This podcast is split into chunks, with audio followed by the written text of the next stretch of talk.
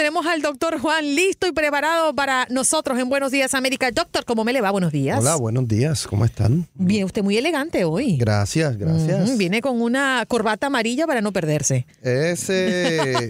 y no, es It's Loud. No te voy a mentir. Oh, oh, really? Eh, eh, sí, es una Oh. corbata como, ¿cómo se llama? Muy brillante, ¿no? Sí, muy brillante, pero le queda bien con Eh, ese en azul. Puerto Rico, ¿sabes cómo le dirían? Es chillona. Ah, chillona. Pero eso es lo que se usa ahora. Y, y la- las cal- los calcetines también, ¿verdad, doctor? Las medias. Ah, Sí, no. yo, yo tengo algunos de esos No, también. no, Hoy no, no lo vaya a mostrar puestos. aquí, no, no. No se vaya a No, poner pues sí, estamos hablando, exhibicionista. estamos hablando de medias. Seguro. Y no, de estamos hablando de medias. Sí, aclárele ahí, doctor, aclárele. Calcetines y calzoncillos son dos cosas Sí, diferentes. son medias. Le voy, a, Ah, ok. le voy a decir algo y no tome esto, no tome esto eh, equivocadamente, doctor, pero usted es el tipo más good looking ahí cuando sale a la mesa. Gracias, Sí, gracias. Por eso es que yo sigo aquí Sí. eh, contigo, y no es Sí. porque me hace sentir bien en tu programa. Yo le paso la mano, doctor, para que usted regrese.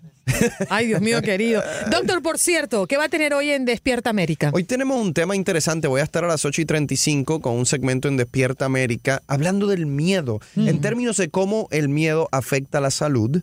Y eh, vamos a tener un experto que nos va a ayudar en diferentes situaciones eh, para que pues la gente pueda mejorar, ¿no? Oh, qué bien, el miedo. Yo le puedo dar, Andrina, yo le puedo dar un tip al doctor.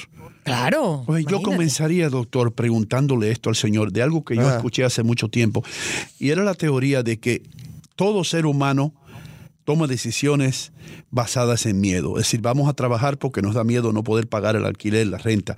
Manejamos de una manera u otra eh, porque tenemos miedo a tener un accidente. Eh, nos casamos porque tenemos miedo a estar solos en nuestra vejez. Un sinnúmero de factores eh, eh, que influyen ah, en nuestras vidas, pero ninguno comparado con el miedo.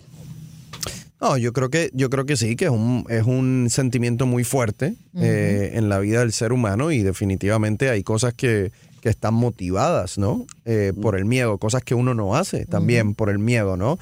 O sea, no, no tengo la experiencia de tirarme en paracaídas de un avión porque me da miedo que el paracaídas no Sí, abra, ¿no? Entonces, eh, me parece normal, no todas, no creo que todas las decisiones en nuestras vidas estén eh, determinadas por el miedo, ¿no? Eh, pero sí es un, es un factor importante. No agarro, no al jefe por el cuello por miedo a que me echen. Pero, pero acuérdate que el miedo también es importante. Si tú estás en una casa y la casa se prende en fuego, el miedo instantáneo es el que te va a ayudar a salvarte, ¿no? A salir y a, y a no quemarte. ¿no? Yo he Entonces- experimentado dos mm, movimientos telúricos, les podríamos decir, porque no han sido terremotos Uh. como tal, y a mí el miedo me paraliza. Y no, pero y no, y yo estamos buscando en el diccionario. Movimientos Movimiento. telúricos. Eso, tiene, no, que- eso, eso es algo Dame como... cinco segundos. Eso, eso es un perreo, doctor, como Ay, en el no. Sí. ah, no. como en Puerto Rico. Sí. Un perreo intenso. Sí. Bueno, vamos a cambiar de tema. ¿Qué le parece? Si vamos con la consulta de esta oyente, doctor, que dice, o quiere que le explique, mejor dicho, por qué a ella le pega más la menopausia y a su esposo no tanto como a ella la andropausia. Ah, mira, mira. O sea, la, la, y no, la, la guerra entre los sexos. Sí, ¿ah? ella- yo sabía que ella El iba a hombre y traer la mujer. Porque él no sufre más que yo. Ay, ay, ay. Pues, bueno, número uno, son cuerpos distintos. Eh, yo estoy de acuerdo con ella, la verdad que desde el punto de vista médico, eh, la, la menopausia le pega más fuerte a las mujeres. Eh, obviamente, las mujeres dura- durante la perimenopausia, la menopausia sí definitivamente tienen lo- los hot flushes. Eh, una vez ese estrógeno baja, el colesterol empieza a subir, es más difícil controlar la presión sanguínea, no duermen eh, también como antes. Eh, de hecho, hay otros riesgos que, que- aumentan también, como eh, riesgos de, de algunos tipos de cáncer también. Eh, así que sí, yo estoy de acuerdo con ella. En el hombre, cuando la testosterona baja, sí puede que esté más cansado. Puede ser que disminuya también el, el- apetito sexual. puede ser que se le, se le haga también un poco más difícil bajar de peso pero no cambia tanto, yo siento, el día a día que como en la mujer. Nosotros, pues, no sabemos eh, a ciencia cierta por qué afecta más a la mujer que al hombre. Yo le puedo dar alguna hipótesis. Eh, se me ocurre que en la mujer el estrógeno, el estrógeno, pues es una hormona más determinante que en el hombre la testosterona, por ejemplo. Eh, y eso puede ser una, puede ser una, una razón. Yo lo Eh, que sé, pero hermano, sí, es verdad. Yo lo que sé es que yo nunca he estado en una bodega latina, en un mercado, y he escuchado al bodeguero decir, "Eh, ¿viste a Manuel? Qué mal se ve. Tiene eh, el andropausia, de verdad que lo está afectando. Yo nunca he escuchado, nunca había yo escuchado de esta enfermedad en los hombres o de esta Bueno, condición. Pero, pero, pero Ino, ahora, ahora sí definitivamente hay hombres que hablan de que no, me bajó la testosterona, la masa muscular no es la misma, no bajo de peso, el mismo deseo sexual no lo tengo. Entonces empiez- empiezan a ir a estas clínicas donde le ponen testosterona. ah, ¿eso es lo que es? Sí, Ah, entonces sí. Ino, Oh. óyeme, Ino, esto es una, es una industria billonaria en Oh. los Estados Unidos, lo que le llaman los T-Clinics. Ah. Pero fíjate que la, la pregunta de Ino también me genera sospecha, porque uno dice, ¿por qué la mujer manifiesta mucho más eh, esta- estos síntomas y los hombres no? Quizás por tema de machismo, porque el hombre o se queja menos, bueno, a mí me parece que los hombres son más cobardes que las mujeres, ¿no? Pero, pe- pero No. ¿tiene algo que ver con eso o simplemente Yo, no? o sea, es- estamos especulando, ¿no? Pero yo creo que, que la, la persona que nos escribió la pregunta está en la correcta. Yo creo que la mujer de verdad físicamente experimenta más eh, durante ese periodo que el hombre. Y esto lo digo simplemente por mi experiencia clínica. Porque hay, o sea, las mujeres cuando, cuando llegan a esa perimenopausia y menopausia empiezan a tener síntomas, algunas muy molestosas que les cambian el día a día. Yeah. Eh, y, y la realidad no, no he tenido muchos hombres que vienen con esa queja. Sí, ah, doctor, quiero verificarme la testosterona porque siento que ya la masa muscular no es la misma, me está saliendo la barriguita, etcétera. Yeah. Pero no es, Dios mío, me ha cambiado la vida de la noche a la mañana. No, Yo- no lo yo- yo- escucho de los hombres. Yo también veo un fenómeno que ocurre, doctor, tal vez usted puede explicarme esto. Cuando una pareja llega a cierta edad, al hombre se le cae el pelo y a la mujer le sale barba. ¿Por qué? Tú dices que se le cae, ¿cómo es? Se le cae el cabello, se le cae el al- cabello. al hombre, Sí, al hombre. hombre. Y la mujer, entonces hay mujeres Pero- que yo las he visto, que las, las he conocido toda mi vida, que le empieza a salir como una barbilla. Sí, pero eso, eso no, no, no tiene tanto que ver con, con este periodo de menopausia. Mira, a mí se me cayó el pelo, Ino.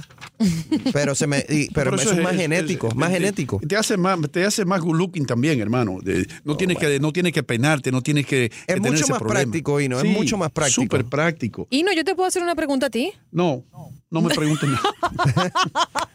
No tiene que, ter- no tiene que ver con tu cabello, te lo prometo.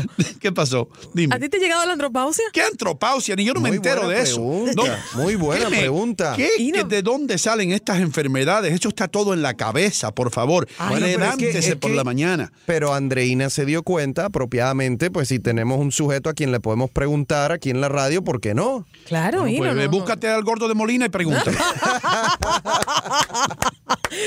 Ay, no, Gómez. No, no te me ofendas, no te me ofendas. Fue, fue una pregunta de cariño. Nelson Rubio, que lo tienes ahí al lado tuyo, y pregúntale. Ya lo voy a llamar. Esto es injusto, es dos contra uno. Sí. Sí, de verdad. Mejor cambio mi pregunta, ¿verdad? doctor? Sí. Pero fíjese, eh, mm, usted comenzó su intervención, doctor, hablando de que los cuerpos todos son diferentes, claro. Pero eh, estadísticamente a la mujer le llega primero la menopausia o le llega primero la menopausia No, yo creo la que yo- al- le, va llegando al hombre y a la mujer más o menos a la misma edad. Yo creo que es que a la mujer le, le, le da- le pega más fuerte, eh, la verdad. Entonces, ahora, lo que tenemos que también hablar es que esto tiene su posible remedio, que son las el reemplazo hormonal, ¿no? En mujeres. Lo que pasa es que eh, las mujeres que estén pasando por esto se tienen que sentar a hablar con su doctor o con su, o con su ginecólogo sobre los beneficios y los posibles riesgos del reemplazo hormonal. Los beneficios, obviamente, es la calidad de vida. Los, los famosos hot flushes mejoran, duerme mejor, se siente mejor con las hormonas. Ahora, el uso de reemplazo hormonal aumenta un poco el riesgo cardiovascular, aumenta un poco el riesgo de cáncer de mama. Entonces uno tiene que balancear los beneficios y los riesgos. Entonces, en una mujer que tiene muchos síntomas, pero no tiene riesgo cardiovascular alto, no tiene historial familiar de cáncer de mama, yo no tengo ningún problema con que utilice el reemplazo hormonal porque la calidad de vida también es importante. Entonces, es una conversación eh, sumamente importante que la mujer cuando llega a ese punto tiene que tener con su doctor, porque no es cuestión de tomarse las hormonas sin, sin comprender los riesgos también. Claro. Doctor, y entonces para los hombres también eh, hay pastillas, porque yo veo a este atleta, Frank Thomas, Big Hurt, que se pasa la vida Yes. eh, eh, anunciando estas pastillas. ¿Funcionan o no funcionan? Y, y va- y debe haber hecho mucho dinero, ¿no? Óigame, cada, cada dos minutos sale en la televisión. Mira, la verdad es que con eh, definitivamente con los hombres, si tú logras como médico identificar que un hombre tiene cansancio, disminución en masa muscular, tiene disminución en el deseo sexual y tú puedes constatar que su testosterona en laboratorios está baja, no hay ningún problema en darle suplementación de testosterona.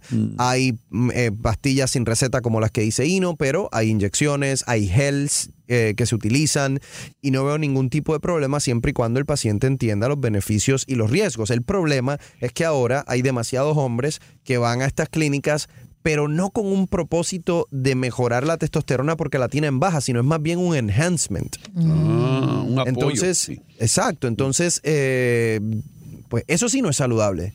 ¿Hay recomendaciones, doctor, para preparar los cuerpos para cuando ese momento llegue? No, no, No. o sea, bueno, ojo, no, no, no es que no es que hay recomendaciones para prepararse, ¿no? Pero si tú llegas a ese periodo de andropausia o menopausia y tú llevas toda tu vida haciendo ejercicio, comiendo bien, durmiendo bien, teniendo una dieta balanceada, definitivamente tienes una ventaja sobre alguien que no se ha cuidado. Bien, bien. Ese es un, un- buen mensaje y no una buena recomendación. Yeah, doctor, háblanos un poco del show que ya viene por ahí. Bueno, ¿A ya mismito a las 8 y 35 vamos a estar en Despierta América hablan- hablando del miedo y cómo afecta a su cuerpo. Escuchen mi podcast, Dime la Verdad, Doctor Juan, en Spotify, Apple Podcast y Google Podcast. Eso, doctor. Muchas gracias por pasar por aquí, ¿eh?